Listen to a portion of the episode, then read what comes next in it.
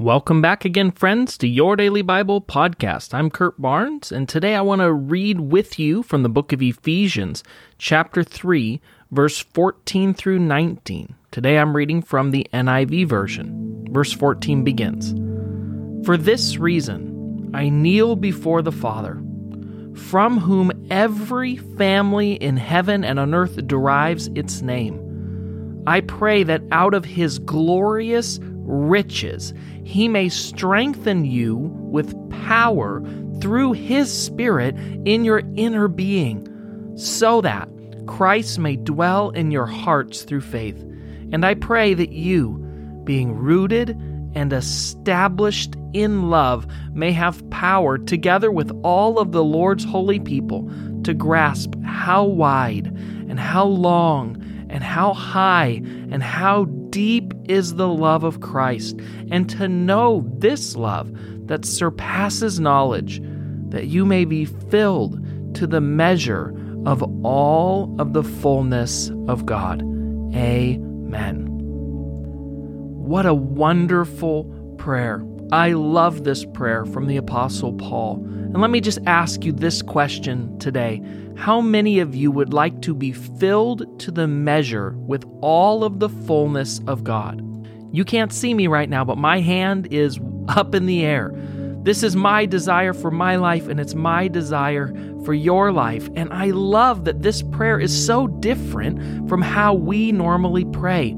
See, we often pray for God to change our habits or other people's habits or behaviors or actions or circumstances or situations, and that's a biblical way to pray. Don't get me wrong, it's good to pray those prayers. But so often it's our Western uh, medicine mindset that we apply to prayer. We want to treat the symptoms, we want to treat the problems, we want to treat uh, the things we see on the surface instead of getting to the root, instead of getting to the heart of the problem. See, I believe that if we were able to grasp, if we were able to know, if we were able to understand God's deep, rich, wide, wonderful love for us, even in part, that it would so radically transform our lives, so radically transform others' lives, that it would change us from the inside out.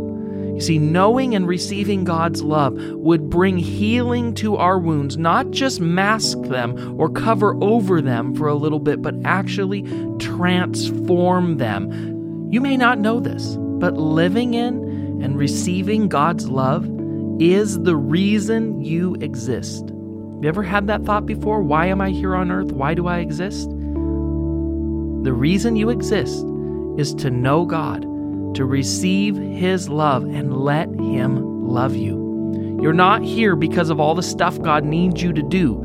You're here because God loves you, and He desires to have a real intimate relationship with you, for you to know His love, and for that to change everything. Let's pray.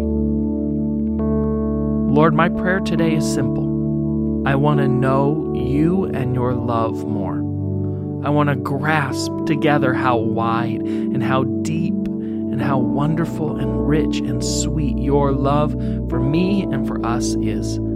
Lord, I want to put aside all of the uh, wrong thinking and petty differences and squabbles and arguments that are so pervasive in our day, and I want to enjoy and experience and know and grow in your love and your desire for me and for uh, my friends and for my community and for my nation and for this world. So help me today, God, to focus on your love, on focus on growing in and knowing your love for me. Help me today, God, to um, to set my mind on things above and to not get bogged down in all of the divisiveness and hate of our day. Lord, I want to know your love more, and I want that to be the catalyst for transformation. In Jesus' name, amen.